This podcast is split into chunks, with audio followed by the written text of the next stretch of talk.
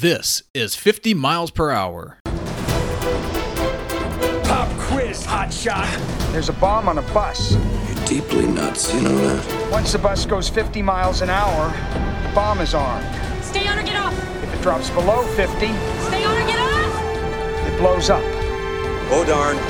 What do you do? If you have a hair trigger aimed at your head, what do you do? What do you do? What do you do? I'm your host, Chris Tapley, and you're listening to an oral history of director Jan de Bont's nineteen ninety-four summer blockbuster, Speed. Straight from the people who made it happen. Now, don't forget to fasten your seatbelts. Let's hit the road.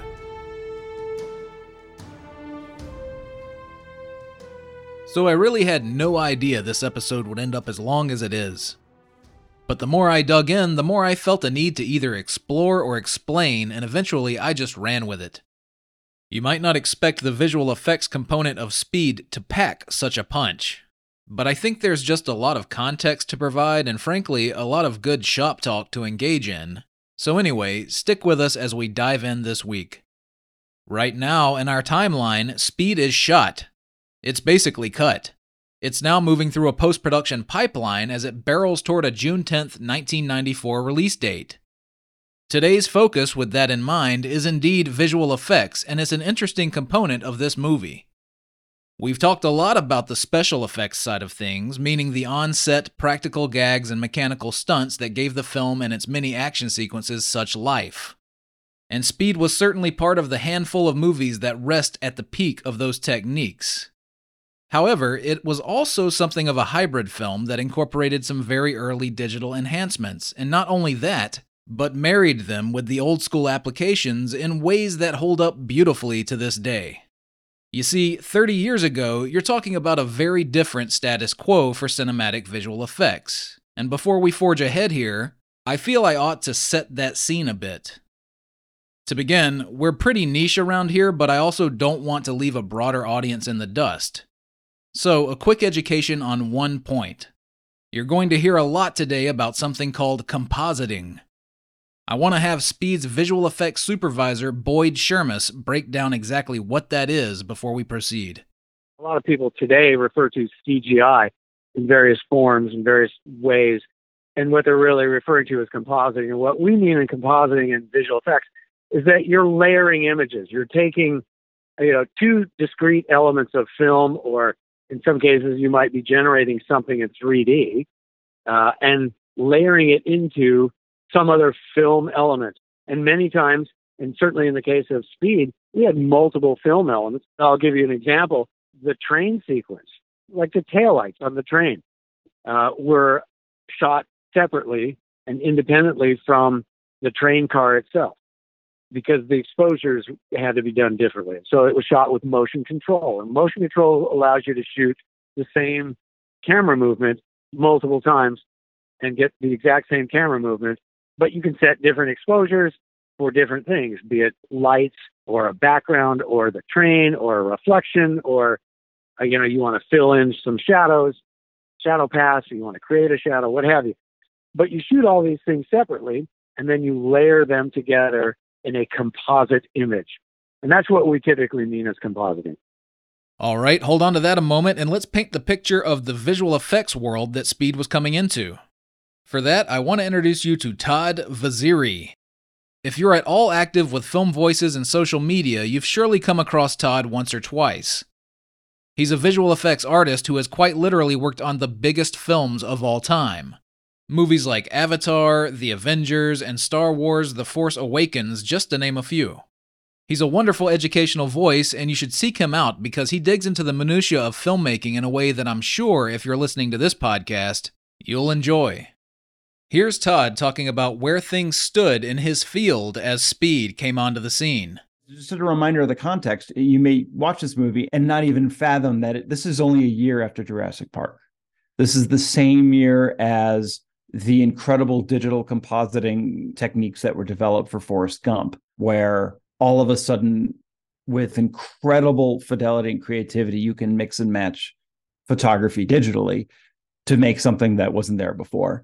The reality of the situation is of Speed at the time So much of it had to be in camera.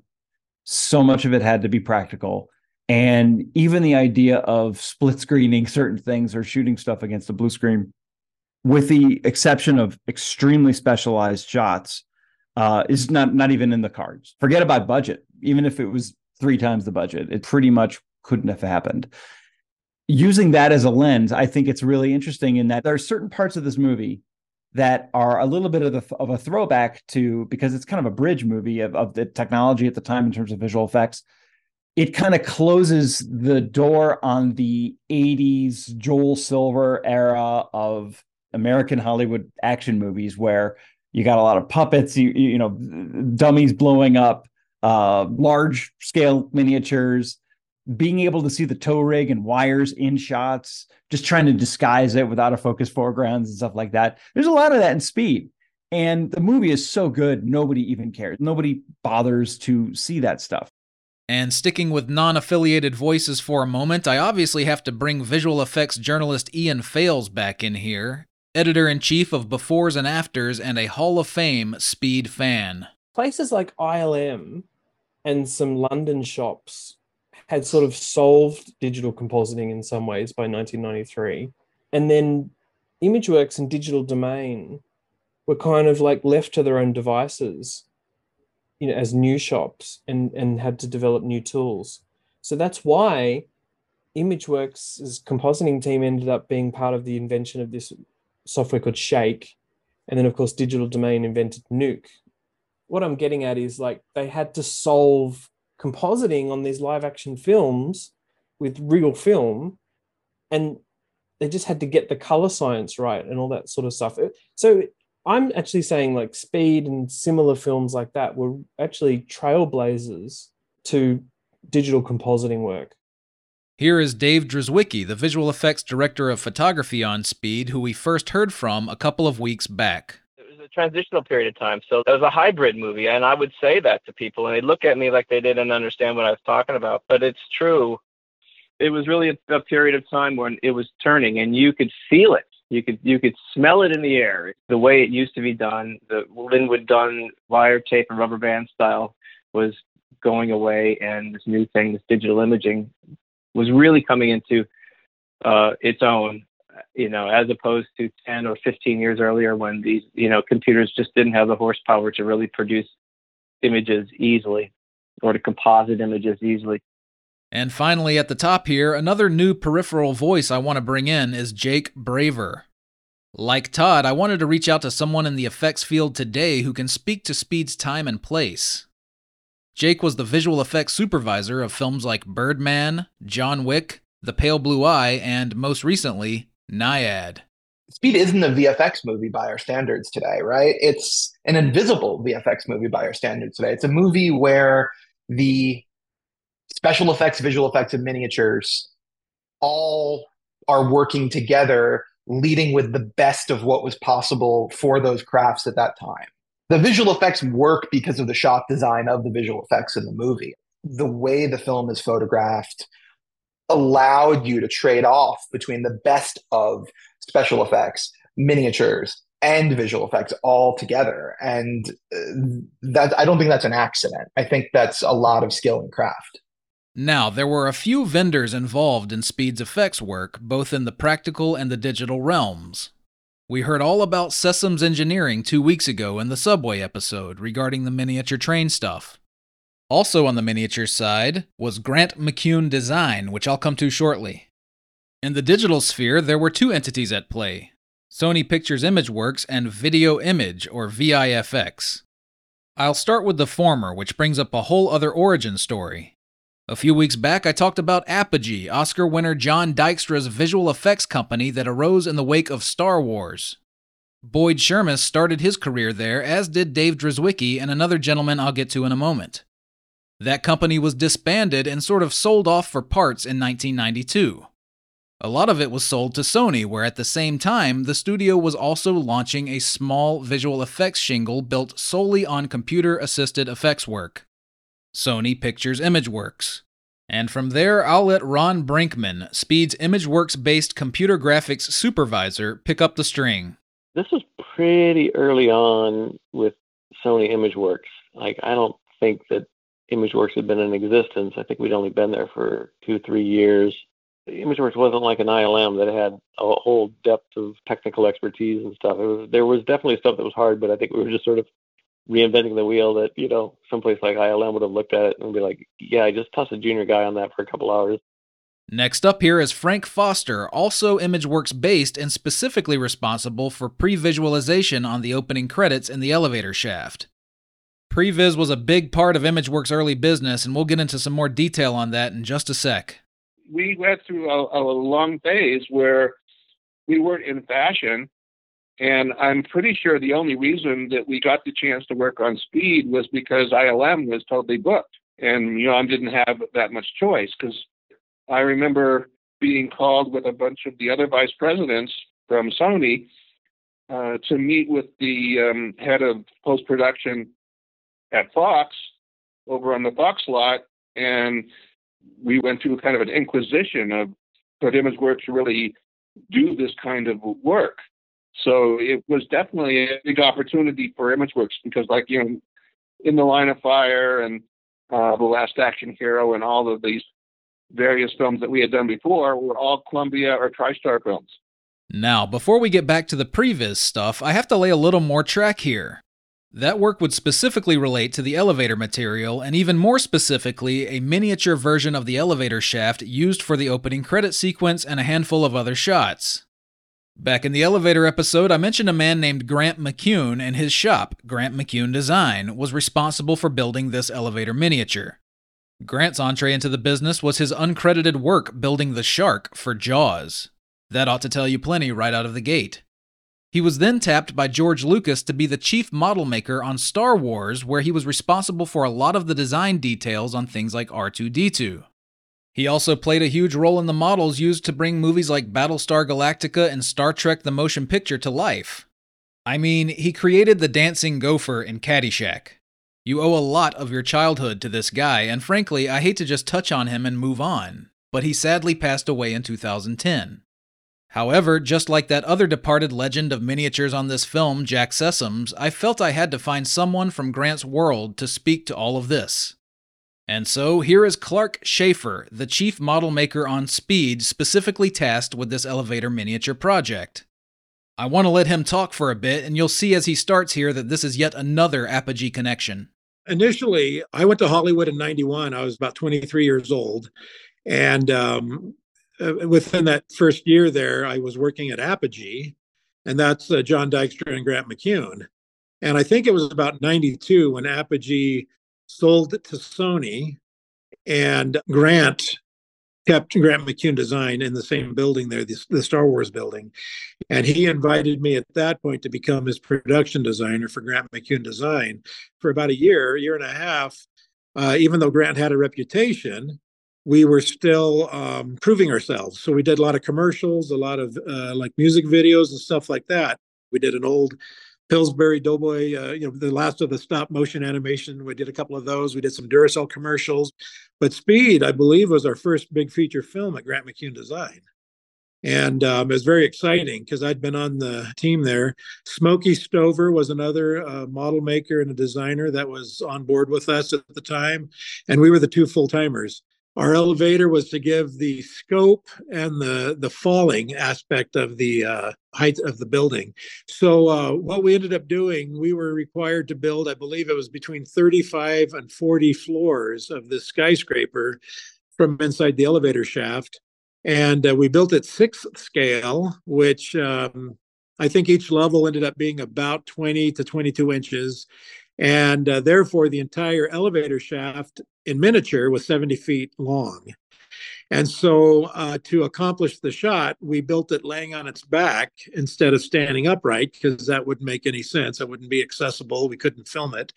So we laid it uh, on its back, seventy feet long.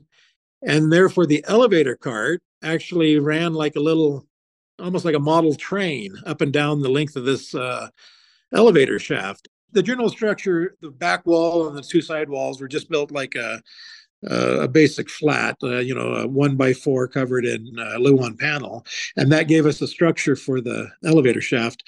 And then all the beams were actual uh, scaled uh, aluminum beams We did a little bit of woodwork. And then all the elevator doors, I remember making a form out of masonite and other materials. And then I spent a day on the vacuum form machine just pulling parts. And, and it was the, the door, the header over the door, and the wall right there with it too. So each door of each level was just a vacuum form piece that later uh, I painted the different components. And then each floor got its own custom floor number, floor twelve, you know, thirteen, fourteen, fifteen, like that. And uh, we did paint them each a little differently. As far as the weathering obviously was different, and, and every like fifth floor had a different element to it. Uh, I think that's uh, common in, in practice uh, in elevator shafts, so that people working there are really aware of where they are within the building. But um, being a repeated shot, you know, each floor re- looking like the other, we, we did our best to give it some excitement.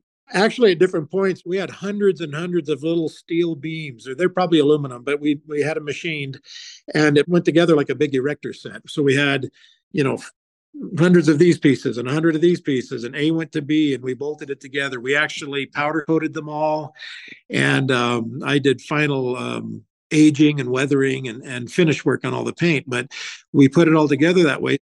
Let's go back to Jake Braver. It's a brilliant miniature. It's a hard thing to do, right? When you're cutting from a set on a soundstage that you're lighting in full scale to cut to a miniature that you're lighting not at full scale, direct cuts matching, literally one shot to the next, that's a hard thing to do. That's a hard thing to do now when you're doing that with C G. So it's even a harder thing to do when you're doing that with a miniature and you don't have the sort of, you know, ability to finesse the way you do now. Ultimately, through Grant McCune's company, Clark would take on projects like Batman Forever, Executive Decision, Dante's Peak, Batman and Robin, Sphere, Deep Blue Sea, and more. It was a boom time for this work, and it's the kind of artisanal skill set that digital artistry would eventually squeeze out. But Clark maintains his own shop in Utah, Schaefer Studios, and he's kept his art form alive through commission work and certainly when the industry comes to town. Whether it be Disney productions or Kevin Costner's upcoming Western epic, Horizon, An American Saga. Now, I want to circle back to Frank Foster and the previs discussion. Previs, in the most basic of terms, is the visualizing of scenes or sequences in a movie before actually filming them. You might render a set in a computer so you can experiment with lighting design or camera placement, staging, things like that, so that when you get to the set, you've already worked some things out virtually. This was obviously very new in nineteen ninety-three. Let me have Frank detail this part of Imageworks' business for you. This is at a point at TriStar where they had just done a Bruce Willis film in uh, Italy that went way over budget and then ended up being uh, a box office failure. Just to dust off the mystery there, he's talking about Hudson Hawk. And so when they were going to shoot this film with Bruce Willis in Pittsburgh, uh, and there were so many um, uh, action sequences in it, because it's an action film, the studio was interested in testing this technique to see if it would help save money. And Rowdy Harrington, the director in that film, was excited because he felt it could help him um, understand, and it definitely did, help them understand what, what the second unit was doing, because I worked with the second unit, not so much with the first unit, because the second unit, of course, was responsible for all of the boat chase and car chase sequences. But working in second unit, everybody accepted the fact that, uh, you know, you would storyboard, um, but to do electronic storyboarding or pre-visualization was so new. And also they knew that um, it was getting cut into the uh, dailies, that they felt like the studio in Culver City was going to be able to see what they were doing uh, and maybe um, interfere. I don't think there was any interference, but that was the fear. On that note, before long, Frank was actually presenting this technology to top filmmakers in the industry, and plenty of people turned their nose up at him. Remember, during this time, even digital editing was um, just starting to get accepted. So just computers in general were kind of uh, a scary thing to the entire industry. I remember Paul Verhoeven said to me something like, uh, you know, this is this wouldn't be helpful to me because I see everything in my head. Some directors felt offended, like, it was a crutch that they didn't need or something like that. But like everything new, it takes a while. And fortunately, uh, Sony made a huge investment, which eventually paid off. Which brings us back to Speed and Imageworks taking the project on. That included Frank and his pitch. We had the elevator shaft uh, miniature in C A D on the uh, laptop. And the laptop was on the set with the large miniature. And Jan took the, the mouse and started grabbing the camera and moving it and talking to David Drzewiecki about the camera placements on the motion control camera. And I was just like in awe, because never before had I seen a director not only accept the process so excitedly. I mean, Jan took to it as if it was an extension almost of the camera. And of course, his background was in cinematography as a cameraman. So to me, that was like making the full circle of uh, how the, the planning process uh, would go all the way to the final shot. It, it was not that often that we had the opportunity to be pre-visualizing uh, at the same time as, as on a set or location. But yeah, that was that was the moment, you know, the epiphany that, okay, all these years of predicting that this would be an effective tool, now it's actually being utilized in that way. Visual effects supervisor Boyd Shermis. To my knowledge, it was one of the first times that previs had been used in a feature film, and we did it for that opening title sequence. One of the reasons we did it really was just to time it all out. How fast did we need for the title sequence to run? You know, there's sort of standard times. When you're doing a title sequence and you have opening titles and certain categories have to be on screen, certain names have to be on screen for a, a minimal number of seconds and frames. So we literally wanted to time out the title sequence so that all these names would be on screen for that exact amount of time. So to determine how fast the camera was going to move and how many sections of elevator hookups did I have to do in order to make this all work, and at what camera speed, et cetera, et cetera. Um, we pre-visualized that entire opening title sequence down to the frame. So that was fairly new and sort of an unheard of thing to do at the time. But the technology was available to us, and so we decided to do it, just to figure out how we were going to do it. Moving away from the previs, now it's time to actually execute the shot. What you see in the film is brief enough. I mean, it's an opening credit sequence. But the work that went into achieving it? We're talking weeks. Here's Boyd again. It was like, I don't know, two and a half, three minutes long. I forget offhand. forty-five hundred frames, something of that nature. And we shot it all in VistaVision, which by today's standards is six K resolution, which back in those days was about twelve times the resolution that you were doing for feature film compositing. It just didn't make any kind of sense at all to try and do that opening title sequence digitally. And so we ended up doing it photochemically. And listen, it's titles. How hard is that? It's not that hard, except that A, it was forty-five hundred frames long. B, because of the length of the shot and the fact that we were dealing with a single miniature that was really only a third the length of the elevator shaft that we needed, I had to get through it in multiple passes and hook it up multiple times in order to create the illusion of the continuous shot. So I used a, a section of elevator shaft that was one third the length of the total shot, and we timed it out and programmed it with motion control and shot it in multiple passes, because you had passes for beauty, passes for the fluorescent lighting within the shaft. C G supervisor Ron Brinkman. Everything was going so slowly, and they had so much light pumped into there um, that pieces of it started to smoke or melt or something. I remember they had to go back and fix some stuff because it got too hot in there. One of the things you try to do when you're shooting a miniature is to emulate uh, a full-scale uh, T-stop or f-stop on the lens.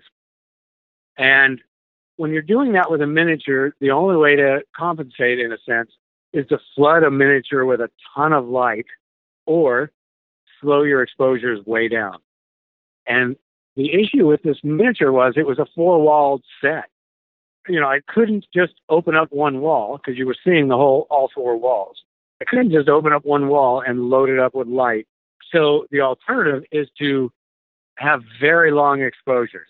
So what that means is we had very long passes, multiple passes of very long exposures. And so shooting this elevator shaft, each section of it, each pass of each section took eight to ten hours.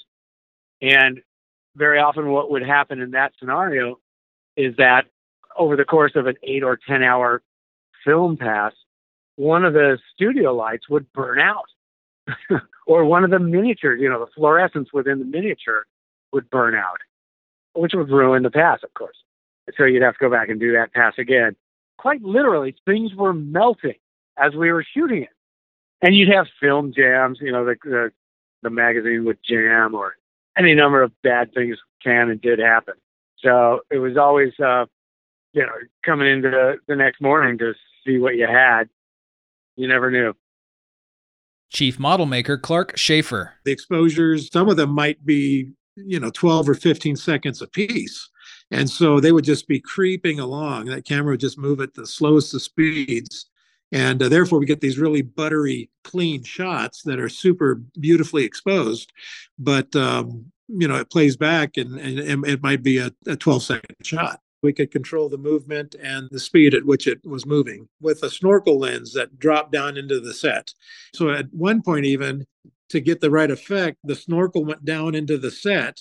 And as it moved, we had to remove the next beam to allow the camera to pass, but then replace it as soon as the lens got past it. So we were playing hopscotch with our set. And so the motion control was going very, very slow. And we were, you know, lifting one and replacing it as the lens passed uh, in the right linear space.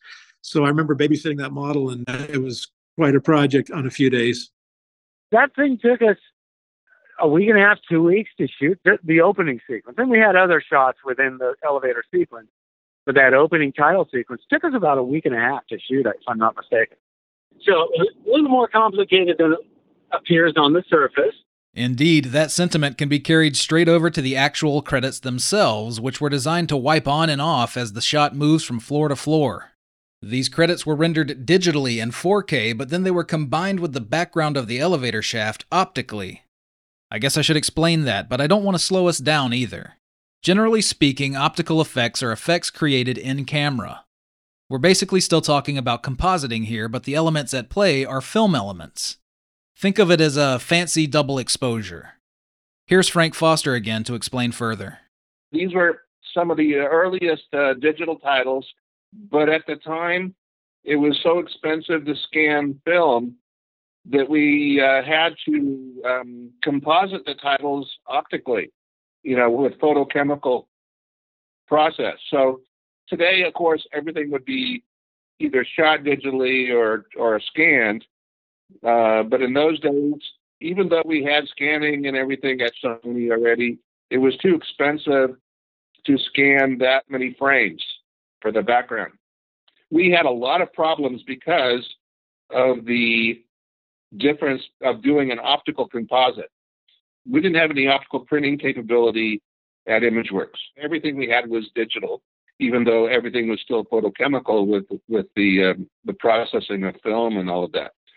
So we had to shoot the titles and try to create a mat that would um, separate the titles from the background, you know, so it could be um, printed traditionally with presets of film, you know, the, the mat, the, the title, and the background.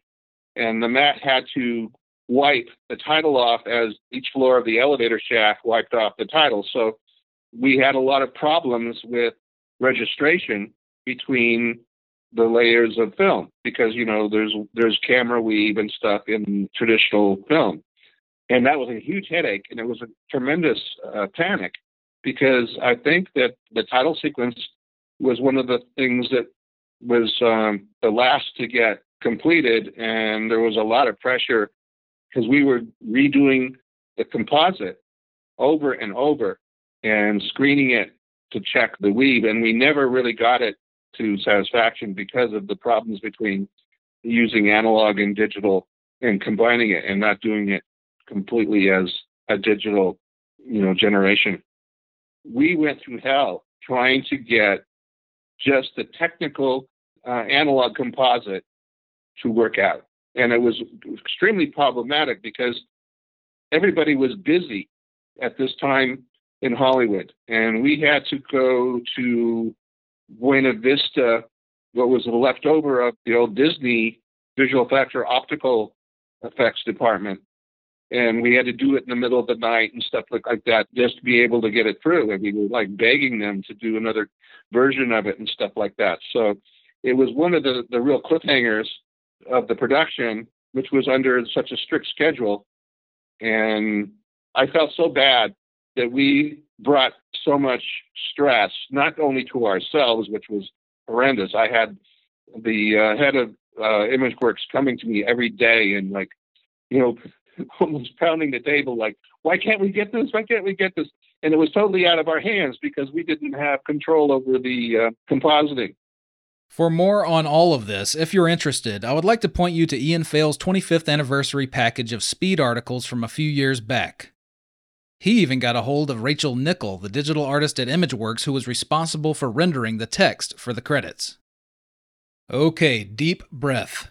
I know we're just about as thick into the weeds as we've ever been, but we're doing good. Now, already in the title sequence alone, we've seen the marriage of digital technology and a practical miniature. I talked a few weeks ago about the only blue screen work in the film, which was used for the shots of Keanu Reeves riding on top of the elevator. The backgrounds there were plates shot inside the miniature. But there would be another sequence where this thing would be used as a practical environment for a digital effect. Here's Boyd Shermis to explain. The moment where the window washing winch, you know, the thing that holds the cable that's holding the the elevator in the air, when those bolts break and that window washing winch goes flying down the shaft, the elevator shaft itself is a miniature, but the winch that's flying down and the cable that's sort of whipping around was done in three D, C G I three D. So they built that as a three D model, and they rendered it as a three D model and ran it as a, call it a simulation of that thing flying down and bouncing off the walls. It wasn't a true dynamic simulation in the way we think of it today, but the way they animated it and the way I asked them to do it was to use physics. And so they kind of came up with some physics-based animation to give it that erratic thing. And so that combination of C G layered in with the miniature, composited digitally in the computer, was kind of a cutting-edge, hybrid, new-wave thing that we were doing at the time that not too many people had done at that moment. C G supervisor Ron Brinkman. I remember the first time I used RenderMan on a show. RenderMan was is sort of the standard um, computer graphics rendering software. At the time, we used it because it did such really nice looking motion blur, and the whole winch was just totally, the whole shot was totally motion blurred anyway. Crashing down the elevator shaft, it's a very quick shot, but it worked nicely too because the, the winch was, you know, this bright yellow, so it kind of popped out well enough to see it. Visual effects D P Dave Drzewiecki. It was very much a hybrid concept, and that was, you know, something that we had suggested from the beginning. To build a big winch and have it fall convincingly, it had to be big, full size or half size or something like that. Then you had to put it way up high and shoot it at high speed. It would have been a really big deal, but doing it as a computer generated thing inside of a miniature environment made all the sense in the world. And it was used, I think, very effectively. You never would have even, you wouldn't think twice about it. While we're here, I want to bring in another new voice, and we're about to hear more from him regarding the work done on the bus jump sequence. But this is David Douglas, a computer graphics artist at Sony Imageworks at the time who did some work on the movie. This guy is a character and has a really good sense of the stuff we've been talking about throughout this project as it pertains to Speed helping to mark the end of an era and what was so great about that era. Anyway, here's David talking about all this stuff about the digital winch rendered inside the miniature. we had to do all that shit by hand, or they did. And so we were taking a live, in this case, a model shot, and adding a three D, you know, match move, because there was no match moving software. There was there was nothing. You basically just had to build a facsimile in geometry of details inside the elevator, line it up, and then hand track it for each frame. I mean, it was just, it was crazy. And all the software was buggy because it was always being updated and they were pushing new things. And you would have these massive crashes. We had these Silicon Graphics workstations that by today's standards are like flip phones. And we had this thing called the Everest, and it was the size of like an institutional refrigerator you'd see at a prison or a big restaurant or something. And it took you hours to render a fucking frame. And oh man, it was really, really something. But uh, it was one of those expressions of the style and technology of the time that is a great snapshot of what it was like to be there in the mid nineties.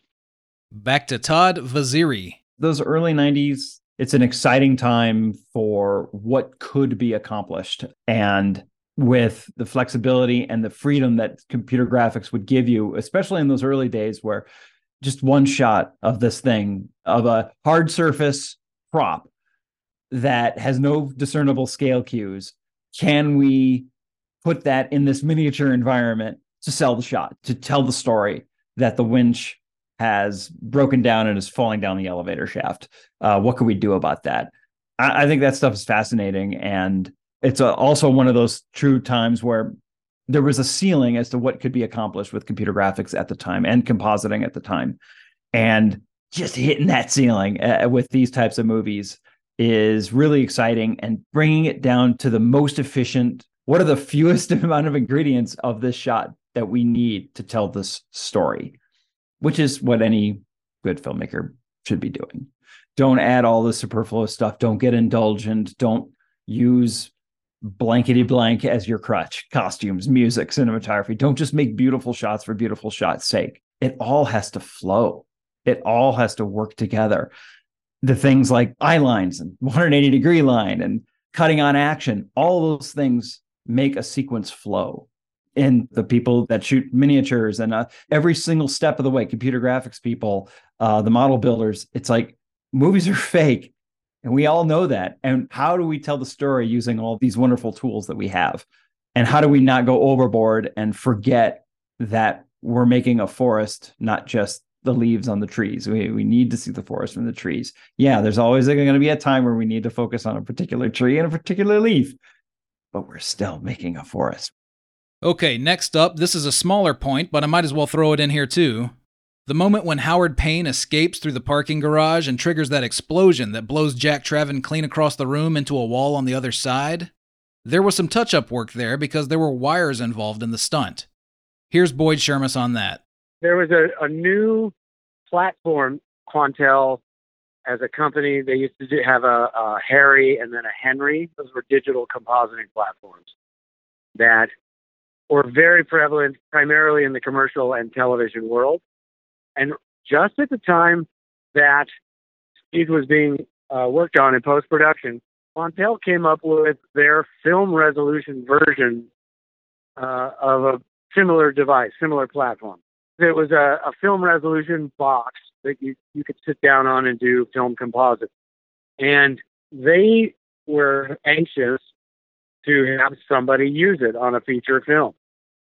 And I was, of course, happy and anxious to be using it, but at the same time, wasn't quite convinced that there was anybody who knew how to operate it and use it to, you know, full effect.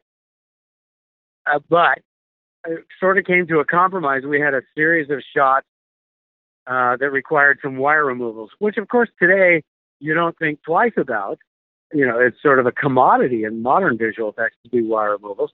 But it was still rel- a relatively new concept back in those days, where you either, if you were going to use wires, you tried to make them so small and thin that they weren't detectable in your film camera, so that you didn't have to remove them, because you couldn't really remove wires film optically. You didn't It wasn't something you did with routine. But I knew that I could do it with digital techniques. And there was this device that, you know, they were dying to use. And I was happy to try it out, but not on something that had a lot of impact or something that, you know, had a lot of risk to it. Moving right along, we come to probably the crown jewel of effects shots in this film. We've discussed it a couple of times, but it's the helicopter shot that starts on the bus as it approaches the gap in the freeway, and then the camera pans and tilts over to the gap and zooms in on it. Seems easy enough, right? Well, the gap isn't real, and there's a lot involved in getting the things into frame that you see there. Here's film editor John Wright, followed by Boyd Shermis. What it was about that shot, as I remember, that was a shot that I think Jan wanted. And I'm not sure they wanted to spend the money. But after they saw the movie, they agreed to, to do it because they saw that the movie was working. I'm pretty sure it was the most expensive shot in the movie. And it was primarily because, once again, it was a very long shot. But even more than just the, the duration, it was, I think we shot it on VistaVision two, although we down-resed it. It's a panning, tilting, zooming camera mounted to a moving helicopter. And this is back in the days when, you know, you didn't just have match moving and tracking and all those things that we today take for granted, uh, or LiDAR, you know, that you can check your tracks against. This was something done sort of freehand, once again, panning, tilting, zooming on a moving helicopter. C G supervisor Ron Brinkman. When the schedule got tighter, we're like, you know, we don't have the resources to do this and everything else. And it's just, back then, when, you know, the camera was moving, it was very painstaking to try and match, you know, even an image or a three D geometry to a, a shaky camera like that. When a zoom is happening in a shot and you're trying to track on a zooming lens, you just pull your hair out. You can't figure out what's going on. And over the course of this very long shot, and again, the, the helicopter's pushing in as you're zooming in. So it's hard for, even if you had the computer technology, which we didn't really, it's hard to know if something in the track is a result of the zoom or of the push-in of the helicopter. And again, uh, you've got all the parallax of these crisscrossing freeways going on. You know, we didn't know if we could actually do it. and, and this to the credit of Richard Hollander and, and his team at Video Image at the time. All right, we're about to go on another side quest. This one brings us to Richard Hollander and V I F X. Richard's work on this shot is sort of spoken in hushed tones almost. There's clearly a lot of respect afforded to the skill and effort involved, and it was enough, again, one shot, to get Hollander an inclusion on the nominees list when Speed received a BAFTA nod for visual effects. He was also part of the Oscar Bake Off that year, though the film fell just short of a nomination there. Let me bring him into the fold here to give you a little background from his perspective. I had um, worked for Robert Abel and Associates and Doug Trumbull.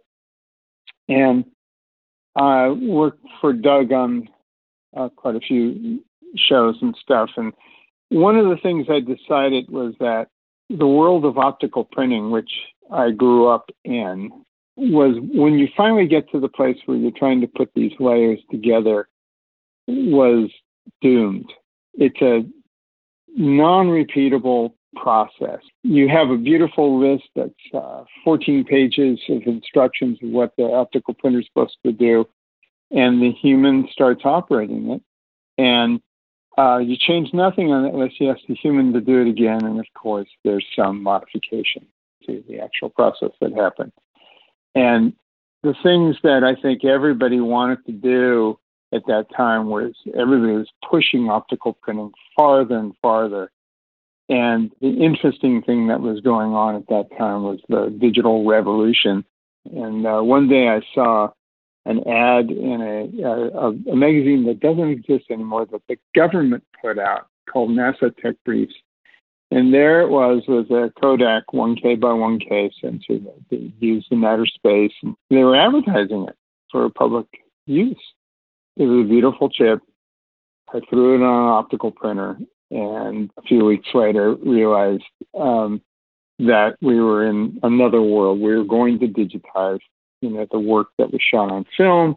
And once we digitized it, then the, the world uh, would open up. And that story, I swear that story is, rings through the industry. Once everybody understood that you could put it together, people started writing code really fast to merge imagery, to do what the optical printer did, the very basics of the optical printer. And because when you do it digitally, you can repeat it perfectly. So you have the ability to continue to improve over and over again. And that concept just spread like wildfire to everybody. And um, there was a... Uh, kind of forgot the, the Cineon uh, Codex machine, which was way ahead of its time, uh, doing compositing. Great machine, too expensive for us, but great machine. Flame came out. That was another compositing machine. People like us were writing their own little screwy languages to do compositing, and that's where we were. We were right in the mix as a digital world was picking up. We were continuously, you know, looking to improve the process, the pipeline, and the capability. So there was not a full tool set at that time for doing blue screen and uh, green screen, any kind of isolation techniques. There was a whole hodgepodge of techniques to do it. And none were really refined like they are today. I think that marriage of the technical and the old school stuff was really what the V I F X was in the middle of. And that train, you know, for everybody took off very fast, hot and heavy, and became more powerful. And um, that was great. Not that it was easy, but it was uh, very exciting to watch all that stuff get improved and go through its phases. Now here's Richard talking about that shot in Speed. We had a Flame machine at that time, which I bought. It was sort of the state-of-the-art of compositing machine. And the funny thing is, is that as far as I remember, we used the Flame to do the tracking. And I'd, I'll say this is two D tracking, not three D tracking, because the, the lens was a zoom. It was so flat we could get away with this, of which there were only a few people who were on the edge of doing that at that time. And one of them was over at um, Digital Domain at that time. The track I needed to do was two D, and I realized, well, the Flame could do that. We could pick up and get a fairly good tracking of that image. And then I could somehow get those numbers out and give it to the three D group for that camera, you know, to be working. And um, uh, I wrote code to modify what was going on and export out the data that I got from the Flame. I feel compelled to chime in here and say, if you're lost, just go with it. I certainly won't pretend to be an expert in all of this stuff, so just hold on tight. Here's Boyd. What they had to do is track it in a, almost an innumerable number of ways and, and in places. And the matte painter extraordinaire, Bob Schifo, painted sections of the matte painting. So they would, for example, track one of these supporting poles in the freeway overpass. And the pole right adjacent to it might be a different track because of what was going on with the camera and the lens. And so we had to break it down. I don't know how many different layers, but many, many layers of what he would do as two D paintings, and that they would track in in multiple instances, in multiple locations, uh, all these different layers of paintings, and to hook it all in and make it all fit and the match move. And back over to Ron Brinkman to touch on the expense factor here. Back then, the Flame systems were hundreds of thousands of dollars, I think, to get the piece of hardware, and so they charged equivalently for the work being done on it. You know, the operators, you know, they were just extraordinarily expensive. Okay, one thing people talk about a lot with this shot is that flock of birds you see fly through the gap. Here's Richard with more on that. We were adding things to it. Uh, we had already done flight behavior stuff based on Craig Reynolds' work from uh, his school and uh, Andy Kopra. Craig and Andy were both at V I F X at the time, and Andy was the one who actually took Craig's software and we started running sims of the flights of the birds and uh, then rendered our birds that we had. But, you know, we were putting birds into everything at that time. So it's to say whose idea it was. We were trying to find atmospherics, birds. If we could do squirrels, we would have done them too, you know, at the time. It just, uh, you know, put it in there to make it look real and make it look different than what's ever been done before. Not to draw your eye away from it, but to make you believe that was a real thing. And to wrap us up on this section, Todd Vaziri. No, that, that shot is absolutely stunning and beautiful. And I love that it's a crash zoom, uh, which, you know, uh, very much a John McTiernan type thing, uh, which you'll see in, in all of his films, including the ones that Jan de Bont photographed.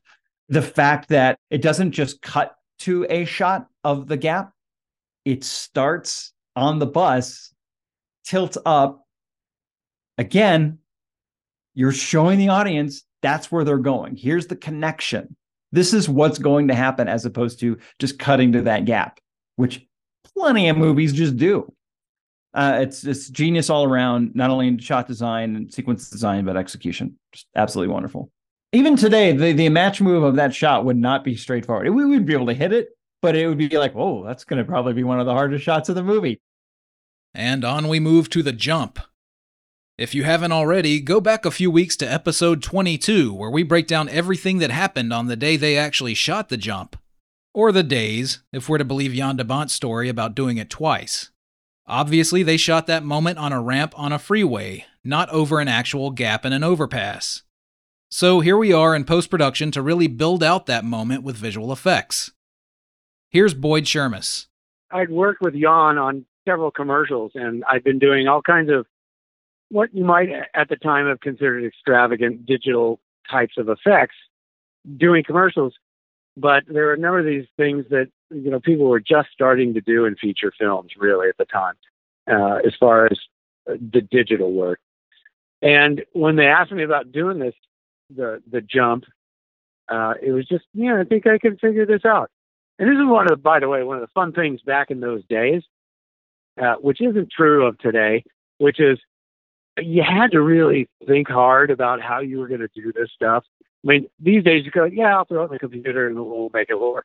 And it sort of lost the charm of the challenge of laying awake at night and trying to figure out a way of, well, how am I going to do this? What parts do they have to shoot? And what parts can I fudge or paint or remove or any of that business? So it was one of those things where we spent a great deal of time thinking about how we were going to go about it. Ron Brinkman. They did the jump off of a fairly low ramp. And uh, the goal was obviously make everything below that ramp look like it's a sheer drop off every way. So we had a matte painter, David Douglas, painted a couple really great looking matte paintings for the straight on shot and the reverse shot.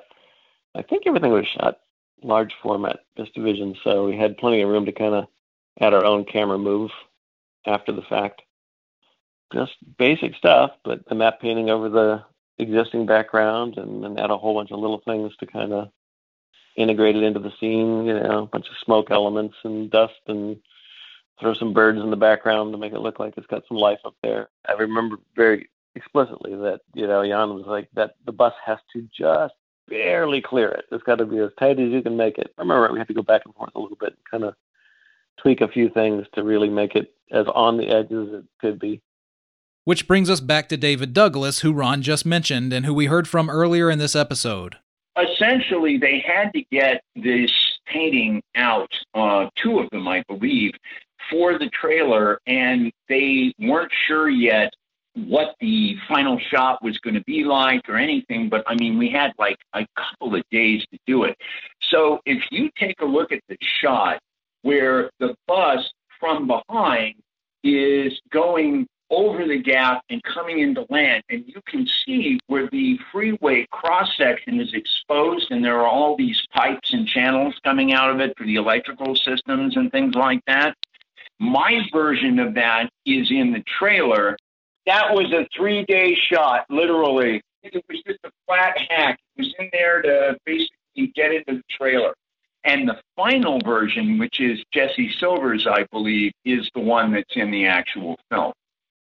So to clarify that, when you look at the trailer and you see the shot of the bus landing, that's a different version of the cross-section of the overpass than what's in the movie. What's in the movie is far more detailed. If you look at them side by side, the difference is obvious. As David says, he did the one for the trailer, and he tells me a bout of carpal tunnel syndrome sidelined him from doing the full job in the movie. Alas. Alright, finally, the subway. There isn't as much to discuss in the visual effects realm on this sequence beyond the compositing stuff we've mentioned, like the different passes for lights and things on the miniature trains. The rear projection we've already detailed previously, but I did get some further perspective on all of that. Here's Jake Braver again, followed by Todd Vaziri. Could you have done that another way at the time? Yeah, but I think that's some really smart choices going, rear screen's the right thing for this. So you have all of that sort of light that's matching the background available on set to sort of make those two things feel integrated. It's really something. It's a good companion piece to Terminator two, which was three years earlier, which, yeah, Terminator two definitely pushed the boundaries of computer graphics at the time, but excluding the computer graphics and excluding even the digital compositing, the techniques used in Terminator two, stop motion, rear projection, large-scale miniatures, all of that type of business. Similarly, at the peak zenith of their fidelity with understanding about what you can get away with, who, who could who could do these types of things, who could craft the most amazing shots together. And rear projection in Terminator two is amazing and relied upon in not only like nighttime driving sequences, but daytime stuff. I mean, in, in places that you probably, most folks don't even re- realize was rear projection. And the R P on the top of the subway at the end of Speed, it's more obvious. I would love to see the rear projection plates that were shot for this just on their own, because they, they are remarkable. And the lighting of the top of the subway car and the performances of Keanu and, and Dennis Hopper and the, and the, the stunt folks really sell it. It really sells it. I, of course, on some of the wider shots where you you really get to soak it all in, on me personally, I'm like, oh man, if it was only a little bit brighter so that those pin lights could really pop, especially when it cuts up against some of the real tunnel shots. Yeah, but the, hey, that's rear projection of the day. It's even at its greatest, it still can't hit those marks, but maybe that's just my eye and the things that I look at. But the way that stuff was filmed, for example, notice how the camera in almost all circumstances is right down there at the surface of the, the top of the subway as it's shooting down the subway. Yeah, there's a couple down angle shots and you're already immersed in the sequence and you're not thinking about how could they film that. But wherever you saw down the subway car, having that camera so tight to the top of the subway car, as if the camera operators are in extreme danger themselves. I think that's the kind of stuff. That's the kind of shot design, the thought that goes into it. They could have shot it with much longer lenses, two cars away, you know, and I think that just would have looked weird. It would have looked photoreal, but there's something subconscious that telegraphs to the audience, hmm, there's something a little fakey about this. There's something that I, it's hard for me as an audience member to fathom how they could have got that shot. And without any technical knowledge, again, with the vi- the visual vocabulary of the time. So that th- those types of choices, being right there intimate with the performers, uh, it, it one of the things that really helps solve it. And all, of course, all the light, all the interactive lighting, all the reflections and everything. It's just so great. I think that the dynamic choices of shot design make the effects work, every single one of them, because they're telling stories. So you're not, they weren't showy, right? There's nothing in it in the shot design that's showy in terms of the visual effects. And I think that makes it sort of a hallmark of certainly its time, but even something that gets referenced today, because you sort of go, well, yeah, that's a real explosion. You go like, yeah, that's actually dynamically lit, like it's in an environment because it was. As we start to wind down today, there is a question I tend to pose throughout my interviews with the crew of Speed, and that is, if you were going to make this movie today, how would it be different?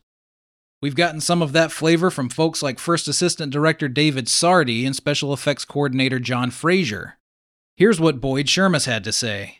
I think today you'd maybe shoot an L E D video wall of the Dennis Hopper and Keanu fight on top of the train in the L A subways, as opposed to rear projection. You probably would have done the elevator shaft, once again, as a three D C G I thing. And I probably would go into a real elevator shaft, for example, and I would LiDAR a real elevator shaft, and I would go and take textures from within the elevator shaft. And we'd build a miniature of that exact elevator shaft that was one hundred stories tall or whatever. And it, we'd have it all in one piece in a computer. And I would do photogrammetry of the real elevator shaft. So you'd capture all that real lighting and you'd build it into your three D rendering. Once again, you do it all in the computer. You wouldn't bother to build a miniature and shoot at motion control and with all the painstaking layers that we do it back in those days. Boyd brought up an L E D wall there, and indeed, much of the movie would probably be done in an L E D volume, which is a totally immersive space, versus just the sort of backdrop instance that Boyd suggested for the subway fight. Okay, so you've got your bus on a gimbal in an L E D volume surrounded by screens ready to be populated with an environment. But you still have to capture all of the hair-raising footage that would go onto those screens, right? At that point, why not just shoot the damn movie the way they did? You'd be killing yourself otherwise. Here is Jake Braver and Todd Vaziri once again on that point. Not only would you be killing yourself, but you would have to be capturing things so many times, right? Think about the event when Jack jumps onto the bus and the door of the car, you know, comes off and rips off from the front of the bus. You, you'd capture that probably twice. You'd capture it with a plate vehicle, and then you'd capture, you know, all of the coverage of it. It, it is interesting because it is kind of a movie that you could only shoot this way. And it's not beyond the powers of anything anyone can do now. It's just not something we do anymore. You have that much driving in a script. Every physical production executive and visual effects executive that reads that script goes, all right, great, green screen driving.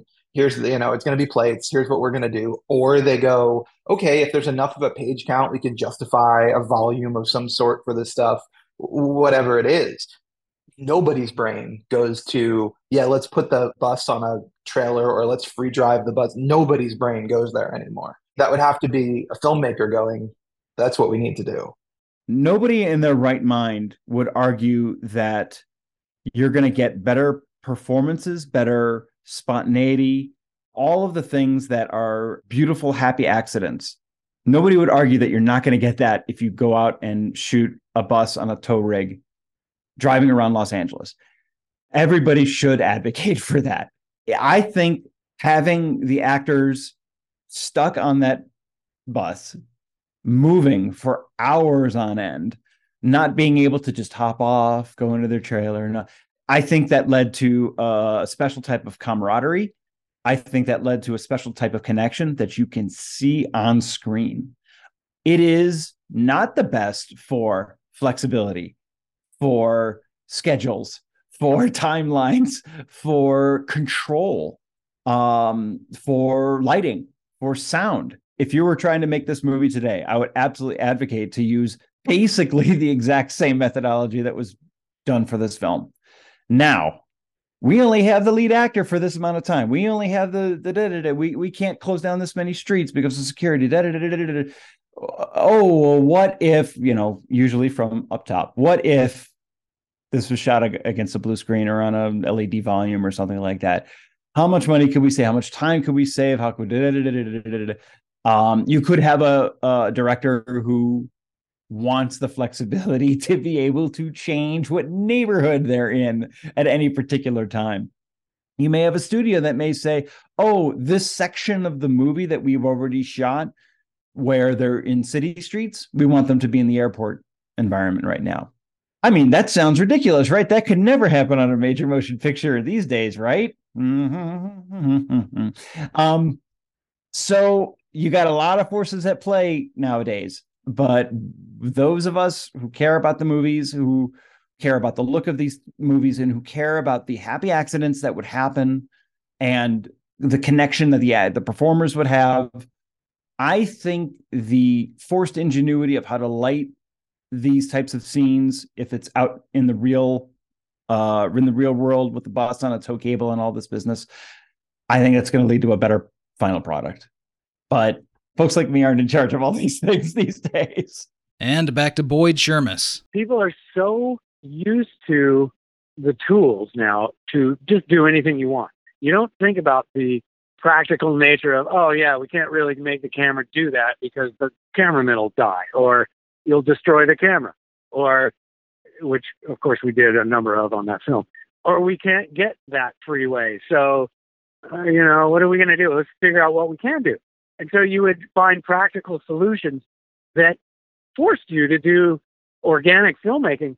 And to me, it was really sort of the beginning of my real strong um, collaborations with people like John Frazier, you know, special effects uh, designers and coordinators or supervisors, where you try to get as much for real as you can, you know, things that have a lot of big impact. And we augment it where we need to, and we fill in the gaps, no pun intended, where, you know, they just can't pull it off, or they've got massive rigs that stand in the way, or, you know, you just can't have fire with this situation. Uh, so the funnest parts of the business to me is working with those guys, to watch them design and build rigs that do outrageous things, and then we put outrageous things on top of it and make it thoroughly outrageous. So that was one of my first experiences. You know, I did a certain amount of that in some of my commercial work, but I'd never done it on the scale of of Speed, or working with somebody, you know, at the top of their game like John Frazier at the time, uh, where you just go, wow, this is amazing. This is so much fun, you know, blowing shit up. You were forced to do things. Today, you're not forced to do things like that. In fact, what happens a lot today is that you sit in a computer and you previs things, and you can do virtually anything you want in a computer, to the point where it's just fantastical and unreal, and you're not even asking the viewer to suspend disbelief. The viewer goes in and goes, yeah, I know this isn't even real. There's no way they shot this. It's all done in C G I. And so you don't even have that suspense of, oh my God, somebody nearly got killed when they photographed that, or somebody's an inch from the ground when they shot it. And in fact, Keanu was inches from the ground when he's on that little dolly underneath the bus circling the airport. He literally was doing that. And so, you know, when you see, I don't know, Ant-Man or Spider-Man nearly kill themselves. And by the way, none of those guys can ever die anyway, so there's no real suspense or peril involved. But here, there's real peril. People are, could die. And you're shooting it in a way that you know it was for real, and that they really, somebody was had their neck on the line. And yes, we did some sleight of hand to, you know, make it feel more real. But it was all shot with that sensibility of feeling real. You know, even down to some of the miniature things that, you know, we did. Jan would come in on the set, and as much as I and Dave Drzewiecki will take some credit, a great deal of credit for the work we did on those miniatures, Jan came in even on that stuff and gave us kind of what he wanted to see that would be in keeping with the style of film he was shooting and making. So that it all had that sense of real action excitement that you just don't have today. I think that's why it holds up. Ron Brinkman. Yeah, it was fun because it was definitely still a lot of, you know, I guess you'd call it old school filmmaking. It was before you did everything digital, and but after you could do some things digital. So it was kind of a fun little mix of it. And by the way, I'd be remiss not to mention that Ron literally wrote the book on digital compositing. It's called The Art and Science of Digital Compositing, and it was published in nineteen ninety-nine.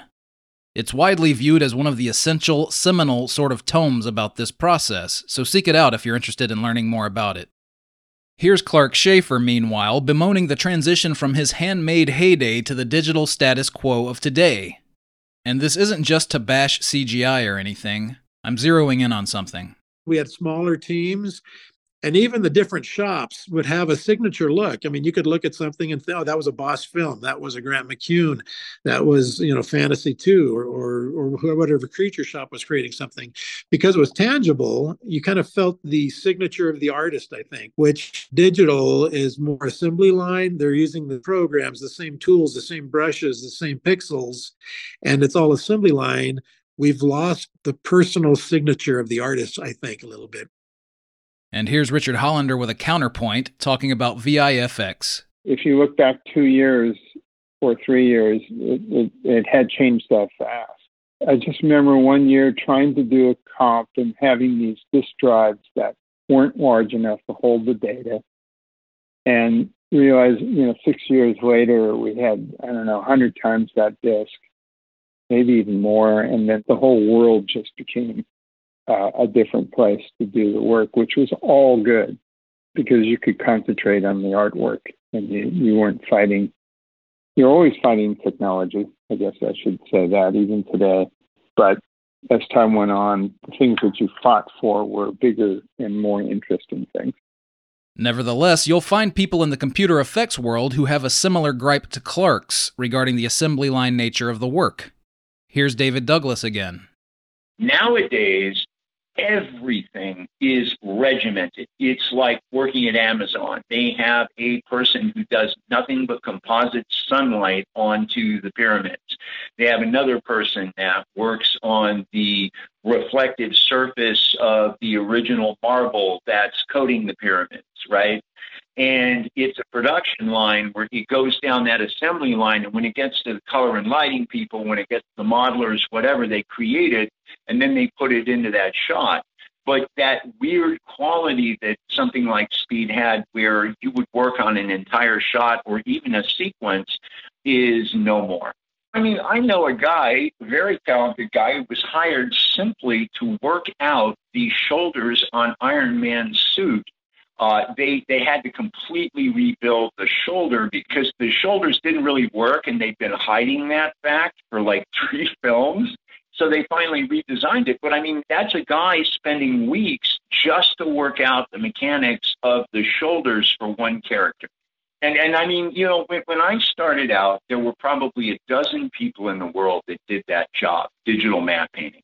It was Chris Evans had done the work for uh, Star Trek two, and it, it was it was extremely rare. And now there are fifty people on a single film doing one aspect of paintbox or compositing. And there are entire university courses taught in how to design battle armor for video games. And so, what I'm zeroing in on, I guess, is in part a lament over the fact that progress continues apace, but only in so much as it, by perceived necessity, leaves old ways behind when the old ways still have something to contribute. Speed is, as we've said, a hybrid movie, and thirty years later, it looks fantastic. Now go back and look at The Scorpion King. Go back and look at the late nineties status quo, where the industry was going hog wild with C G I. Now, growing pains, I get it, but I would also submit that plenty of what we see in theaters today won't hold up as well in thirty years as Speed has. Anyway, I'll close with these two beefy quotes from Dave Drzewiecki and David Douglas. These gentlemen are scholars, and I think they put a far finer point on it all than I could. I was always just, as a kid, enthralled with what is now sort of old school special effects movies, and um so it was neat, you know, and I, like I said, I had a feeling it wasn't going to last. It just didn't seem like it was going to be possible. You can clearly see that digital imaging was going to be the way it was all going to be. I didn't necessarily expect that miniatures would be thrown out completely, you know, throw the baby out with the bathwater. But that's the way the film industry, well, not just the film industry, it, it's just the way it goes. Let me give you an analogy, if I may. I'd like to collect uh, and restore old T Vs, vintage T Vs. Like I have this beautiful nineteen sixty-six Zenith console. It's just a fucking beautiful thing, and, and it's working again. And, you know, but nobody makes picture tubes anymore, C R Ts, you know, and, uh, and nobody even rebuilds them anymore. So what, what we have in the world left of old T V parts are just either what was used or what was unused that was left around, left over. But when you see an old T V working on an old color Zenith like this, and you feed it an old T V show off of a D V D or something like that, it's just amazing. Comparatively, it's low res, it's four hundred eighty lines at best, uh, but it's a compelling image. Is it better than four K? Fuck no. You know, this modern modern imaging, four K is, yes, it's superior. So old old images, old ways. It isn't necessarily worse. It isn't necessarily better. It's just different. And you have these old legacy companies like Zenith and Admiral and Motorola that made these old T Vs. And they were giants. They were huge electronics giants in their day. And they, as time changed, as things changed, um, manufacturing went to Japan and overseas because it was cheaper. And these old legacy, these giant companies, they just faded away. And, you know, maybe like a General Motors manufacturing plant, you know. So I equate these old movie special effects techniques, opticals, film opticals, as the same thing. I just remember that it was a very interesting time for me, because it was one of those periods when digital was exploding. And all of a sudden, we went from being guys nobody would hire because computers were twenty years off, right, to, oh, my God, that kid fell drunk out of the window at our school, hiring. And I'll go back and watch that film again, man. I can't promise I'll go back and watch most of the stuff I worked on, but I will watch that. As I tell people, I'll, I'll leave it at this for the nostalgia. But, you know, when I was a kid, I went to see Star Trek three. And in Star Trek three, they have this famous sequence where the Enterprise, wounded, is brought into space dock. And that was twenty-three shots of somebody parking a spaceship. And you can't imagine what it was like to go see a movie where for the first time, it wasn't twenty-three shots of trying to blow something up or a planet collapsing into itself. It was twenty-three shots of parking the ship. And that was breathtaking because no one had ever done it. No one had even conceived of doing it. And now you can have battles with ten thousand giant Star Destroyers pounding each other, and people are checking their phone to see if there's a new text. And I think that's the thing that people miss about, like, the Road Warrior even, or Speed, or anything like, is there is a kinetic reality to putting a car or a bus through a billboard that you don't get from the calculated, premeditated sort of reality. I mean, you've seen The Prestige. If you really go back and watch that film, what The Prestige is, is kind of Christopher Nolan's analysis of classical filmmaking versus the new digital age. And Borden is the classical filmmaker. He's not showy, but he has great tricks. He's a very smart guy, and he's dedicated to his illusion. Whereas Angier, right, is the showman who takes the shortcut of using technology, but ultimately pays a price in sincerity. Next week on fifty miles per hour. We have a picture lock. Now we need music, but Speed calls for something unique. This movie needed a composer who actually wasn't very experienced in film composing. With the vigorous support of director Jan de Bont, newcomer Mark Mancina gets the job. Technology was changing everything, and where I had a huge advantage was that I could mock up my music with synthesizers and make it sound pretty realistic. And that became an unfortunate art form. Mark will detail the journey to craft an original score that would ultimately influence an entire decade of action filmmaking. The first thing I came up with was the little bit, the bum, bum, bum, bum, bum, bum. That was like a little tag that just sounded like the bus racing through town. I had all these sounds. So instead of a hi-hat going, I had a hubcap. All of that and more next week, right here on fifty miles per hour. Thanks so much for listening. fifty miles per hour is written, produced, and edited by yours truly, Chris Tapley. You can find us on Twitter at fifty M P H pod. I'm at Chris Tapley, that's Chris with a K. You can also catch every episode and more at our website, fifty M P H podcast dot com. If you dug the show, please like and subscribe and do all the things. We'll see you next time.